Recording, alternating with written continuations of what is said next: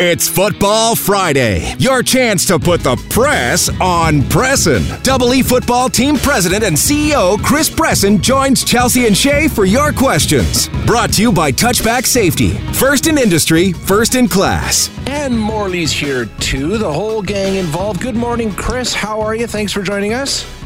I am doing well, thank you. Hey, I wanted to check in with you because we had you on last Friday, and your family is now here about to experience their first winter, and you said that uh, you told them it's not that bad. It's not that bad. Shortly after we talked, Snowmageddon hit. Um, how did that go over? It's been a, a, bit dicey at the Presson household. Let's just put it to you that way. We've had uh, some adjusting going on, but have made it through the week and uh, seem to be adjusting nicely. Good. That's uh, who, good to hear. Who's doing the shoveling? You know what? It's funny you say that. I literally had my first experience at shoveling a driveway. I, am I'm sincerely not exaggerating. And I watched my neighbor across the street do it, and she did it in about 20 minutes. And I went out, and it took me about two and a half hours. And I realized she had shoveled hers twice before me. So now I understand why people shovel, shovel their driveways multiple times a day. Yes, I learned several something. times. Yeah, you got to shovel well it's snowing sometimes, just so you can. You can yeah, I wasn't very good at it, but I learned. You know, my neighbor taught me something without her knowing you got to find that perfect pattern too, right? Every driveway is different. You got to mm-hmm. find which way is quickest to do it. It's like cutting the grass sometimes, right? Well, I went right down the middle, and then I went side to side. So I, I divided it up in quarters, and I and it seemed to work pretty well. That's not a bad That's idea. strategy. Yeah, yeah, I could see yeah, that. sure. You're an old pro. Well, you're officially an Edmontonian now, man. Shoveling yeah, snow for the first like time. That's fantastic. That's fantastic. Hey, I, I, want to ask you too before we get into some questions. Uh, it's Friday the 13th. You've been in sports pretty much all your adult life. Uh, get any superstitions? Oh man, uh, I think only if I were at a game would I have superstitions, and it's a certain way that I, I hold my hands, or if we're having luck and I'm watching at home on TV, I, I make sure that wherever my kids and wife are, that they stay in those certain positions during uh, good times, and if the other team scores and they have moved, I make them go back to the same spot. Ah, interesting. I bet they like that, don't they? yeah, it's a bit weird. It's a bit weird in our house on game days for sure. It's better than the guys who won't wash their underwear game after game after game if they're on a winning streak. That one's a little more palatable, I think, Chris. Yeah, that was a bit much for me. Maybe when I was younger, but now I, I certainly couldn't handle that. I'm I'm more about being a bit more domesticated, so that's why sense. I make people stay in certain places if my team's winning. There you go. Good. Um, okay last week, some of the questions we got were were about Joey Moss and, and how the, the team going forward is going to honor his legacy and honor him uh, when we begin to play again. And, and uh, since last week, something's developed, and I know you got something to announce this morning to honor Joey Moss. Absolutely. We're excited to announce that we will be launching a 50 50 to benefit the Winnifred Stewart Foundation Joey Moss Memorial Fund which we know he is near and dear to everyone's heart in this community, including ours. And uh, it will take place on what would have been Grey Cup Sunday. So a week from this Sunday, uh, the, the, opportunity to purchase begins at 10 a.m. and it will conclude at 8 p.m. We hope to have a, a winner drawn by 8:30. And again, this is one of those large ideas that I mentioned last week that I couldn't let out of the bag yet because we didn't have approval. But it's something that should move the needle not only now but well into the future as well. Awesome. Incredible. What a great idea. Yeah, it's uh, again, we want to continue to advocate for those with developmental disabilities in Alberta while certainly keeping Joey's name and, and flame burning bright. Are the details in place yet on how to get involved? You can get involved by going to our website. Again, it will be a one day only event. Uh, the tickets will not go on sale until a week from, from this Sunday, so the 22nd at 10 a.m. Okay. Awesome, Chris. Now we do have some other questions from from listeners. People have submitted them online at 630ched.com, and you're welcome to send us a text 780-496-0063. Well, we have Chris. If you have a burning, burning question about CFL or the EE football team, um, Chris, this one coming from Todd. He says, "Will season ticket prices go up, down, or stay the same?" They'll stay the same. Uh, we're not going to raise anything in the near future for obvious reasons, and we're certainly looking at other ways to make sure we give everyone, regardless of economic condition, a chance to come to our to our games. It's uh, similar to you know what we did last year with the $99 season seat where we we offered a thousand initially. We sold all of those. We offered another four or five hundred. We sold all of those. So certainly i got the message around price point and value.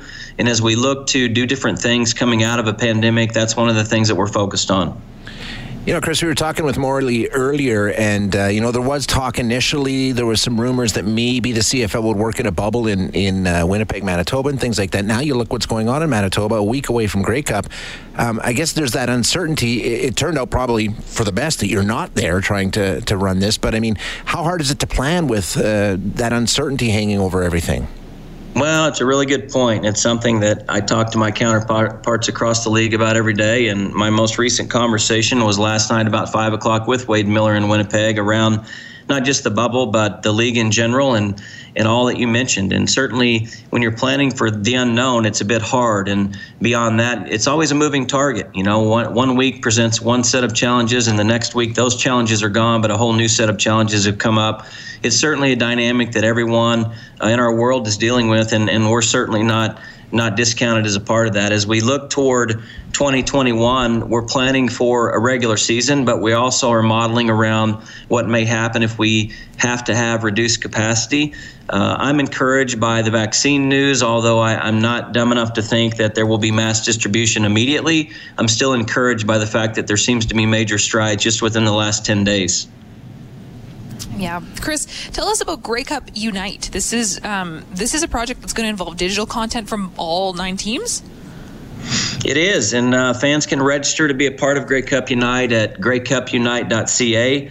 Um, it involves a number of things. The commissioner will be giving his state of the league. Our head coach Scott Milanovich will be on a panel next Wednesday at 11:45 talking about all things coaching. We have Trevor, Trevor Harris, our quarterback, on a panel the very next day, so the 19th as well.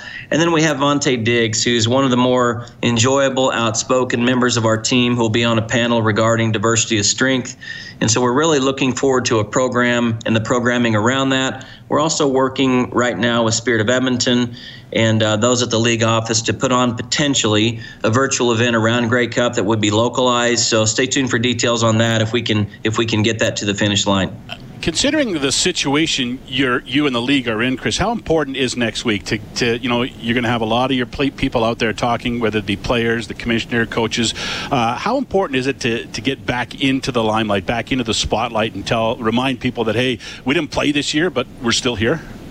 Yeah, I think it's important, Morley, and and I think it's important that we show the fans that we've been working and you know i was speaking with a member of my senior leadership team just yesterday and she and i were talking about how now uh, it's as though we're busier now than than it is typically when we have games going on. So I think it's important to understand that we are planning, we are prodding forward.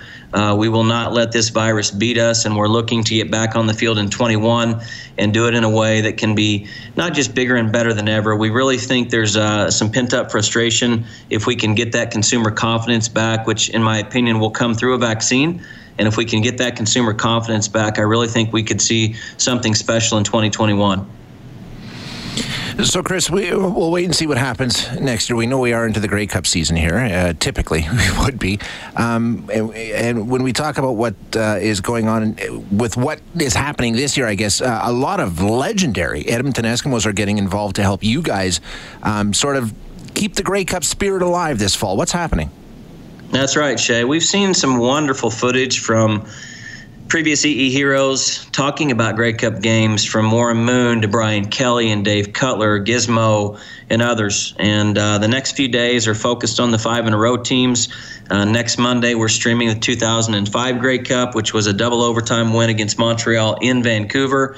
And then Grey Cup Sunday, we'll be streaming the 1980 Grey Cup as well. So just so many wonderful moments in the tradition and heritage of, of this team.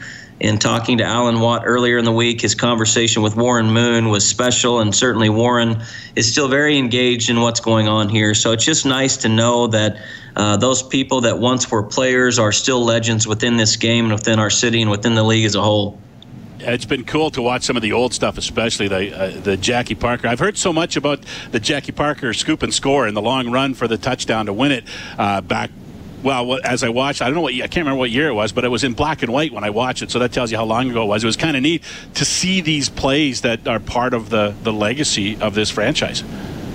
Yeah, it really is. I, I can tell you a few months ago, um, our chair sent me a video of back in the day, and you know, as a as a Big 12 guy and as an Oklahoman, you know, I had no idea that Billy Vessels played here. And certainly, while I'm not a Sooner fan because I am a Cowboy, I was just amazed. And so I began to ask her how he ended up here, and she was telling me at that time that the CFL paid more than the NFL, and uh, it was just quite an eye-opening experience for me. Uh, former coaches that have been here, from Pat Dye on down the line. It's just been uh, an amazing, amazing education for me, to be quite frank, and uh, makes me proud to be a part of the team. Awesome. Yeah, it's we amazing. That's that. right. He said CFL used to pay more than the NFL. That's uh, that's kind of weird when you think about it. That's right. And now I have everyone here in the office an Oklahoma State fan because of Chuba, and, and that's where yeah. I graduated. My wife graduated as well. So we uh, we follow Oklahoma State closely in our household, and that's when people have to sit in certain spots on game day. Excellent. awesome. Chris, well, thanks so much for making the time. We appreciate the chat, and uh, we'll check in with you again next week. Thanks so much. Take Thanks, care. Chris. Hi, it's Shauna, and I might be a bad parent because my kids think french fries are vegetables. Hey, it's Ryan, and I might be a bad parent because I went out for wings when my wife was in the hospital after giving birth. Johnny here. I might be a bad parent because in my house, the tooth fairy gives pocket change. But we're not alone. Len emailed us and said his six year old daughter's Tarzan moment going from love seat to lazy boy by curtains made him more proud than any dance recital. and Andy left his two year old at the rink. All right, guys, I'm sure we're not alone. Like Andy's kid. For stories and confessions like this, make sure you check out our podcast. It's called Bad Parents, and it's available wherever you get your podcasts. I left a glove at the rink.